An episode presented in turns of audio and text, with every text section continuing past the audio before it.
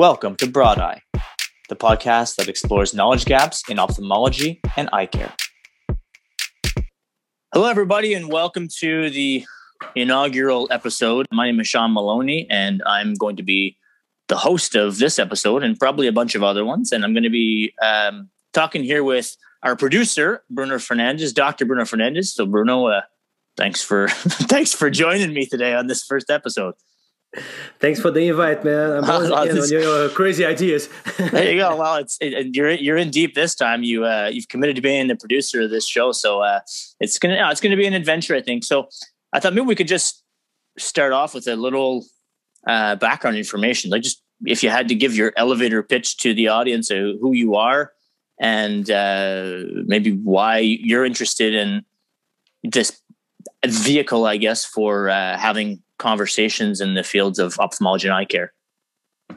Yeah, so uh, I am an ophthalmologist. Like I did my, my medical training in Brazil. Uh, I did my my specialty uh, training in ophthalmology in Brazil as well, and then I moved to Canada. I uh, to pursue my uh, PhD, and then after I did uh, two postdocs, and eventually I was appointed an assistant professor at McGill University. I worked there for three years and then I I kind of like put that career on hold, uh, and I kind of like focus a bit on my parallel career. You know, like um, I I've always been a, a martial artist. Like uh, I, com- I competed, you know, like on the highest level, and uh, I I had a like a small dojo that I used to take it more as a hobby, but eventually that grew to the point that was taking a lot of my time. So I I, I had a, this big career shift where I left left academia and uh, I decided to become an entrepreneur, and that's that's what I've been doing like uh, since then.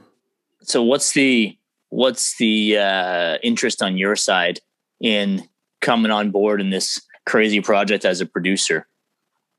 Yeah, I, I, like the, the your mission. You know, like your your your your vision of uh, uh, making the, the, the medical knowledge uh, more accessible for patients. You know, I think there's a huge gap between what patient, what doctors say and and what patients understand, and uh, they usually left uh, with a lot of misinformation, and and that leads to uh, poor healthcare in general. Right? Like I mean, the like I mean, patients that are not uh, uh, fully aware of what's going on with their health, like cannot make like I mean proper informed decisions, you know, like and that that leads to a lot of problems down the road. I I mean, I've been a doctor before, so I kind of like understand their side, but like right now, I, I might identify myself more as a patient, so I I, I feel a bit the pain, you know, like on how how it is, like I mean, to be like left out, left out, and a, a bit lost, you know, like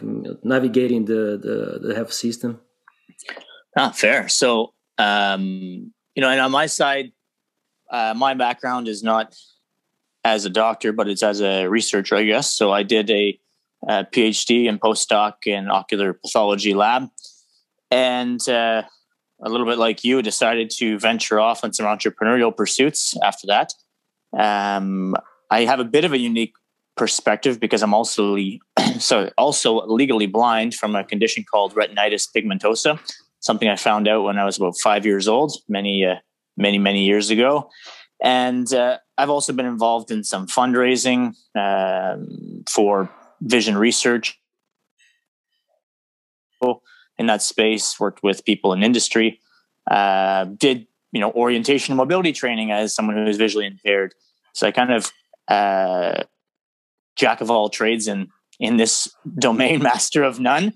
But uh, like you said, I think that uh, for me, the impetus in in pushing forward on this project really lies in knowledge transfer, um, not just for patients, but also for clinicians, for people working in industry, people um, really anybody in that in that space because i think there's a lot of things that patients would like to, for their doctors to know and there's probably a lot of things that doctors would like industry and uh, researchers and engineers to know. And so i think that this provides a, a platform for just straight talk conversation. You know we're, we're having this conversation today recording it this is there's zero rehearsal here. Like we're just it's not going to be hmm. massive amounts amounts of editing, and you know, uh, it's it's just to have straight conversations, right? So, um, one of the topics we wanted to uh, to get into today, though, was about miscommunications in healthcare a little bit, and I think you've got some some stories that maybe you can share with the people who are listening. Yeah, man, plenty, right? Like I mean, uh, stories where I was I was I was the doctor, and the stories where I was the patient, you know, like, and then, uh, I mean, some of them are actually quite funny. You know, like I mean, maybe we can start with those. I, uh, I, I, I have a friend that his his mother, like I mean, went to an angiogram of her retina, and uh, she got a report, right? What what, and they, she was supposed to bring the report to the to her ophthalmologist that requested it, and then she read it, obviously, right? Like, and uh, there was the description there, which was the exam was pretty normal, right? Like, I mean, she had some some age related changes, and uh, one of the terms that freaked her out was uh, like uh, sclerosis of the retinal vessels, right? Which is pretty normal for for someone of that age. But like the funny thing is, like sclerosis like in, in, in Brazil, it's a bit of a derogative term that's used for, for elderly people with senile dementia. You know, like so when she, she read that thing, I was like, oh my God, I have dementia. You know, and then she was like freaking out, you know, and of course, like, I mean, she didn't have access like to the person that did the exam nor to the ophthalmologist that she hadn't seen yet, you know, and then she was just panicking. And, and like, I mean, my friend like reached out to me and eventually he sent me the, the report and, and, and I read it, you know, and I was like, okay, like just everybody just calm down. like, I mean, there's nothing to worry about just, just bring that to your doctor and then he will explain everything. Cause I mean, I don't want to like step in, right. And start giving diagnosis to people, you know, like, I mean, just like calming, calming her down, you know, like, I mean, look, there's no need to panic. There's nothing there to worry about. You're not demented, you know, there's not exam to see that anyway, you know, uh, just, just, just be relaxed until you see an ophthalmologist. Like he will explain you everything you, you, you, need to know. You know, like, I mean, and then right away, like I mean, she calmed down.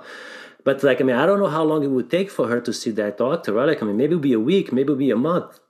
You know, like and you're asking like for an old woman, like I mean, to leave that stress. Like I mean, until until that day comes. You know, and that that's the kind of situation that that, in my view, it's pretty easily avoidable. You know. Well, you know, I think we've talked before too.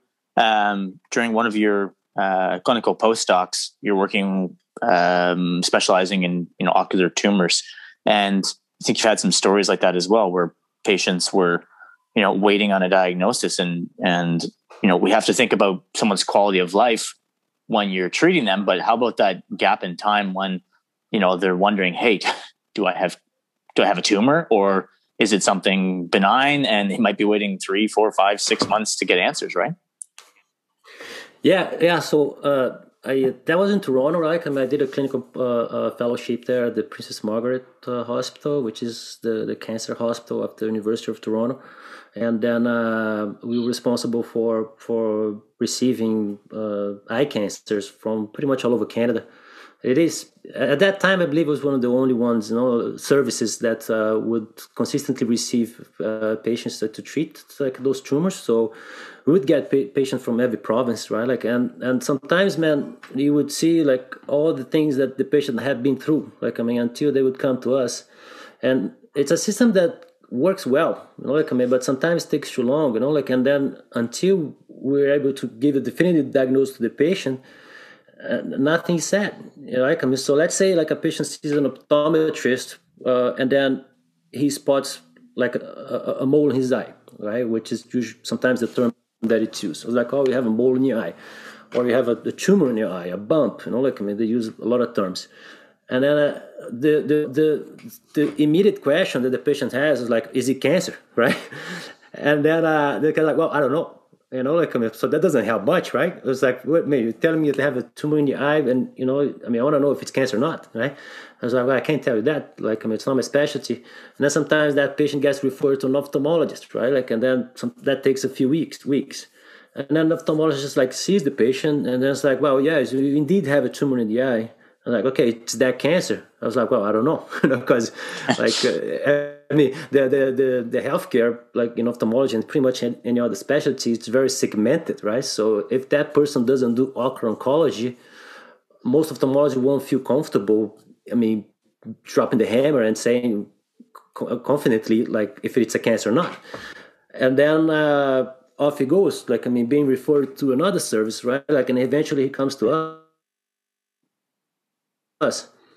And uh, yes, like I mean, it is a cancer, and uh, and then uh, you know, like we we think that's like, oh man, like I mean, that diagnosis could have been done like a lot sooner, right? We just lost two, three months of of treatment, you know, like there. That's bad, obviously, you know, like I mean, but when it's not a tumor, right? It's good news for the patient, obviously, you know, like I mean, but imagine having lived like I mean, two, three months, like I mean, with a non-tumor in your eye, but you actually think you have a tumor. Like I mean, how well do you sleep? You know, like I mean, during all this time, right? And uh, and and I don't think there's a lot of in the system right now, you know, like I mean, to to to to deal with that. You know, it's kind of like, look, you have a tumor in your eye. I did my job. I referred you. Good luck, right? Like I mean, if it takes one week or three months for that patient to be seen, it's not a responsibility of the referring doctor anymore, and then it's not the, the responsibility of the doctor that will see that patient, right? Because they haven't seen yet. So that it, it's just I mean, the patient now is in the crack, right? Like, I mean, it's sort of like in this limbo where, like, I mean, nothing's done, nothing's said, and and he has no one to call uh, to, you know, like, I mean, to ask for any information, right? And that obviously very stressful. And they don't know, you know. So yeah, wondering, and then even okay, if I have a tumor in my what does what are the next steps? What is there even treatments available? Am I gonna die? What do I need to do? Um, yeah, no, I mean, anybody in limbo for any you know potentially grave diagnosis is uh it's i mean i've never really had to deal with that no that's not true i did have to deal with that personally once um when i had a compartment syndrome in my my quad which is a, a whole different story but um i remember my mom asking the doctor like is he going to lose his leg? And the doctor says i don't know. She says is he going to die? She's like i don't know. Then my mom was freaking out right? But hmm. um but you know within within yeah. uh, 12 hours i was in surgery and it was a different story. It wasn't like i was waiting for for three months. Uh, so it's got to be uh, just like a nightmare for people who are who are waiting on this right? But and i think this kind of leads us to another topic is a nice segue into what we want to talk about is terms of over specialization right so um, where people kind of have boundaries of their specialty and oh that's it and that's you know they can't move on do you have anything to talk about on over specialization in general today? Yeah, uh, like you know, like I mean, just just to make something very clear, right? I mean, we're, we're not here to demonize the medical specialty. Like I mean, we are in the medical field, so like of course, no, of uh, course, yeah, of course. we yeah. we like I mean, it's like in, in, medicine, it's it's not always an exact science, right? Like I mean, so like sometimes the doctors don't know, and you know, like I mean, there, there's nothing that that, that can be done about it, right? And that that's not the actual situation that like I mean, I I uh, I'm actually referring to, you know, like I mean, what I'm referring to, it's like when the patient has a situation that there is an answer for him, right? Like I mean, but he's just like lost in the system, you know, like until someone can actually give him that that, that answer, you know. Uh, uh, so that's the that's the problem. There will be cases that like even with the best care, like I mean, that push the pushing is seen like right away, and, and sometimes there there's not there's not a conclusion, you know. Like I mean, so that that's a different problem but like when when when there is an answer to be given and that answer it's not given because of like inefficiencies in the system like i mean so that that's where uh, there's room for improvement no? Like i mean that's i think that's the whole point. But to get to your question uh over specialization i mean i mean anything over is bad right? Like i mean but specialization it's unavoidable you know? like I mean, we I mean, as medicine evolves it became there's too much to know in a given specialty, like I mean, for someone to be good at everything. Right? Like I mean, so that's how before it was just like, oh, okay, I'm a doctor, right? Like I mean, so right now there's specialties, right? Like I mean, you're a cardiologist, like I mean, you're a general surgeon, you're you're a dermatologist or whatever, right? But even within those specialties, like now there's subspecialties, right? I mean, so I mean, if, if you have an eye problem and you go to an ophthalmologist, maybe that doctor won't be able to solve your problem because he's specialized on another disease, and that's very common and uh, that's not the problem in itself right the problem is like when when when when the doctor becomes like so specialized on a disease that he only treats that disease and and, and, and but like and, and, losing the the desire to to actually solve the problem of the patient. You know, like so. Let's give an example to make things clear. Uh, let's say I, am not seeing well, and I go to a doctor, and then the, the doctor happens to be specialized in cataract surgery, and then he, he goes there, I go there, and then he checks my eye, and it's like, look, you don't have cataract. I was like, well, but I'm not seeing well. I was like, look, I don't know what you have. You don't have a cataract. I cannot solve your problem. You know, like, and and that that's not uncommon. You know, like I mean, with uh, uh, lot, we have a lot of stories of of people that go through that, right? Like, and then sometimes they get referred to another doctor, and then like I mean, that specialized on another disease, which is also included in the differential diagnosis. Let's say glaucoma. Like, and then that patient sees a doctor that specializes in glaucoma and he goes there, checks the eye, checks everything. I was like, look, you don't have glaucoma. I was like, wait, why can't I see? I was like, well, I don't know, but you don't have glaucoma, right? And then off he goes. Right? Like, I mean, so that patient is lost again, trying to find a patient, a, a, doctor that is specialized on the disease that he might have, right? What, whatever not, that might be, right? Exactly, right. Yeah. So the patient is basically being his doctor. Like, I mean, trying to find a, a, a doctor that, like, by luck, it's specialized on the disease that he might have. And not the other way around, right? Like I mean, when you step in the doctor and he's committed to find the disease you have, whatever that disease might be, and uh, so it's all backwards, right, in a way.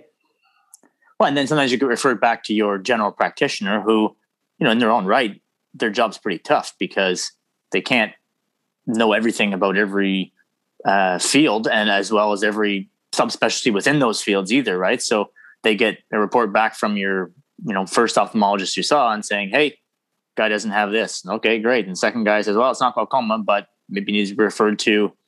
You know, uh, whatever, retina specialist. So then, okay, now it's another referral they're trying to send off to, to somebody else. Right. So, uh, yeah, no, that's, it's, uh, and, and, you know, again, just for people who are listening, we're not sitting here just to bash the system. We're just having open conversations about observations. Right. And, um, you know, inefficiencies and kind of highlighting some of the problems that, you know, hopefully some people much smarter than maybe much smarter yeah, than us. Exactly. Not not to knock you. You're not to know you're pretty smart, but much smarter than us can kind of uh, you know maybe make some incremental changes and stuff. So um, another topic we wanted to bring up was you know the ethics of having I guess you can call a universal healthcare system, but that people don't always have access to or it's not accessible to everyone.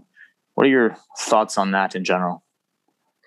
Yeah, I mean, I think like because I mean, everyone in Canada, right? Like, I mean, I guess most people here in knows like I mean, might, might, be from here. And here we have theoretically like universal universal healthcare, right? Which is free for everybody, uh, and everybody's treated the same way. You know, like I mean, so, so in theory that it that it's all good and all, but like everyone that lives here like knows that you know it ain't true, right? Like I mean, we we we it's not accessible like I mean for for everyone. Like I mean, for example, you were talking about like I mean having a general practitioner, right? I mean, which is your first uh, uh, point of contact, like uh, in the health system. Uh, try to find one. you know. Oh yeah, I, mean, I don't have one. Like, I don't I mean, have one. Exactly, I don't have either. Yeah, yeah, like I mean, so I, I I put my name for once, like I mean, to be on the list, like I mean, to have one. I mean, one year after, like I mean, I got called, and then I I couldn't pick up the phone because I was doing something, whatever and then like they left a message it was like oh, okay like I mean, you got called like I mean, to have a, a, a, a gp and then I, I tried calling back and like i couldn't right? Like i mean just start getting lost into like i mean endless like I mean recorded conversations you know, uh, like messages and whatnot you know? So i i pretty much lost like i mean my opportunity like to to have a, a gp and and I'm still to this date like I don't don't have one right? Like so a system that it's based on like I mean this this segmentation right? Like I mean you see a general practitioner and then he will refer you to whatever specialist it's needed. Like but if you don't have a GP like you know how can you get in the system right? So the only only other way it's through emergency right? I mean and that's yeah. how most people take care of their health right? I mean so they don't do anything until things get really bad. And then they go and crowd the emergencies and they stay for hours. And then sometimes like a chronic disease is picked up, right? Like, I mean, there's like, oh, okay, you need to find a GP to take care of that. uh, and that obviously you know like I mean it's not ideal like I mean for the individual, but it's not ideal for the health system as well. It's not smart, right? I mean because those are diseases that are more advanced, like they're usually much more expensive to treat. And like all those people there, they're crowding the emergencies. Like I mean, it could have been dealt with, like I mean, outside uh, of that, right? Like I mean, and, and leaving resources like to to serve, like I mean, through emergencies, right? Like I mean, and not like a you know like a sore throat or a headache or whatever. Oh, for sure. And I think that, uh, uh, I, you know, I've seen it firsthand when we, you know, I moved to, uh, to Ontario from Montreal about five years ago. And when we tried to find a general practitioner here, you know, there was actually, the timing was looked good because there was a guy who was opening up his, his practice and it was like announced in the newspaper and okay, Dr. So-and-so is opening his practice. And as of what 9 a.m. on Monday, they're taking new patients, right? So we call in at eleven fifteen. I'm sorry, we've we the doctor can't take any more patients. Like what? Like as of two hours fifteen minutes ago, like yes, we've been overwhelmed with calls and emails and people showing up, and I'm sorry, the doctor can no longer take patients. Like, wow, okay. So, and you know, and I tell friends that hey, my kids have a pediatrician, and it's like, oh my god, who did you know to get a pediatrician? And yeah, that's the that's the reality though. But the reality is, yeah. is that I did know somebody when my when my uh, you know, my wife's first pregnancy, which was a bit rough, uh, or very rough actually, and we needed a pediatrician um, uh, back then. I did that, I did know somebody because that pediatrician wasn't taking more patients, and I just happened to have a contact who talked to him and said, "Hey," and then he said, "Okay, I'll, I'll, uh, all right, I'll take you on." Kind of doing this guy a favor because otherwise you couldn't get a pediatrician, which is is is kind of crazy, right? Um, yeah, it's crazy. The, like uh, I was looking, like there oh, was a there's a there's a there's a I mean still on the topic there are pediatricians you know so there's a there's a pediatric clinic like in Montreal that like I mean takes patients without referral right? I mean and then I was like okay that's great. And then uh, I went on the website it was like yeah we take patients without referral but just for emergencies like I mean for for regular care like I mean just following up like I mean the the development of kids or not like regular consultations you need a referral from a general practitioner you know I was like, well, what if I have don't have one? You know, like I mean, just like you know, there is those kinks like in the system, right? Like I mean, that uh, you only know if you actually spoke exposed to that. You know, like I mean, and because like in theory, like the system works well, but like I mean, the people that are dependent on the system, like I mean, knows all too well that it doesn't work, right? And is it like that for everybody? You know, like I mean, as you just said, like oh, you know someone, and you know you got in, and like, I mean like it's the the, the, the big uh, how can I say that? Like I mean, the biggest uh, argument in favor of universal healthcare is that like we are on the same boat, right? Like I mean, so like I mean, someone living off welfare or the CEO of a big company, they all go through the same steps, right? So if the system is bad, the little guy will complain, but the big guy will also complain and that guy will have like i mean someone hearing him right? And then the, the system will improve right? Uh, but like i mean i think like you compare the system in brazil for example right? Because we have the private system and the public system you know like I mean, so the people with money they just go private and then the public system like i mean goes goes downhill. Uh, so here it's universal. So theoretically, it's great because everybody has the same thing. If it's bad, if it's bad for everybody, right? Like I mean, but is it really the case? Like I mean, do we expect that? Like I mean, like a big shot CEO of a big company, and like I mean, his his daughter, like I mean, has you know, like I mean, uh, a pink eye.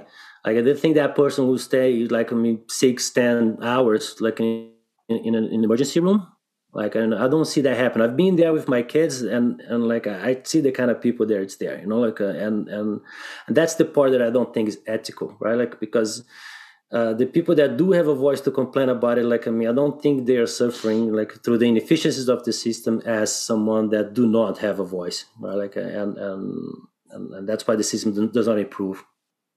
No it's it's interesting. So I just want to touch before we end up. Uh, you know, we can talk for hours, but I think just kind of as an inaugural episode here, I, I think we're highlighting a few um, a few points that are you know just interesting uh, intellectual exercises, if nothing more. Um, you, as a physician, as an ophthalmologist, uh, and a specialist actually. Um, I'm sure you've had, you know, the odd person here and there, friends or family saying, "Hey, Bruno, uh, I've got this, uh, you know, my cousin's daughter who has, uh, you know, this problem with her eye, and she's wondering this, or she saw this, this, um, you know, her doctor, and he didn't know what to do, and then she's kind of lost." Like I, I'm not a doctor. I have a research background, and I get these people. You know, my mom's a dance teacher, and she says, "Hey, I got a kid who is having this problem with their eye, and what do you think?" And like, you know, okay. And I'm not a, a doctor, so I'm imagining um, this kind of tying in with what we were talking about before, being the patient almost having to, uh, in many cases, guide their own path to try to get medical help. Have you dealt with a lot of, you know, friends or family members or friends of friends of friends who have reached out for uh, you know for your medical advice outside of the clinic? Oh yeah, man, all the time. Uh, like, and it happens also funny sometimes. Like the, the I have a patient like that happens to be a friend of mine, and, and I'm like amazed. They're like, oh no, I was diagnosed with this disease, and like, but nobody explained me what it was, and like I'm kind of lost here. I don't know, I don't know what to do, or what to think of it, and. uh I was like, okay, let's calm down. Like, I mean, I mean, who, who did who did see you? You know, because I know a lot of people, right? And then I happened to oh, like I mean, the person like I mean, who who, who saw the patients, right? I mean, they're they're great doctors, right? And then I was kind of like, okay, you're in hands, right? Let's start with that, right? Just, just calm down. I'm sure, like I mean, that person, like I mean, saw had to be seen, and you know, like me, the the uh, whatever action had to be taken, I, am sure it was the right one. You know, like I mean, it's like, yeah, no, but they complain, they have time to explain me this, then that, you know and I can relate that also because I know I mean I worked as a doctor before, like I mean, and and and like the system doesn't incentivize like I mean the doctors like to spend a lot of time with the patients, right? Like I mean, they get paid per consultation, so like I mean, the, the more they speed up, like I mean, the more patients he sees, uh, and and and and and, and then just explaining a little bit, you know, like I mean about what the disease is, or like I mean how they progress, or explaining a bit like I mean how the treatment that was offered like works. Uh, it's enough, like I mean, to calm them down, you know, like and and it's like okay, I have a better understand of it, like it's all good. I uh, and and and sometimes it's even simpler than that, you know, like sometimes I even don't say anything. I just kind of like okay, just just just tell me everything and then like just listening like i mean to what they have they have been through it's enough. You know it's it kind of like just them talking about it like start making sense in their own minds. Uh and and they they, they just kind of like get what they need.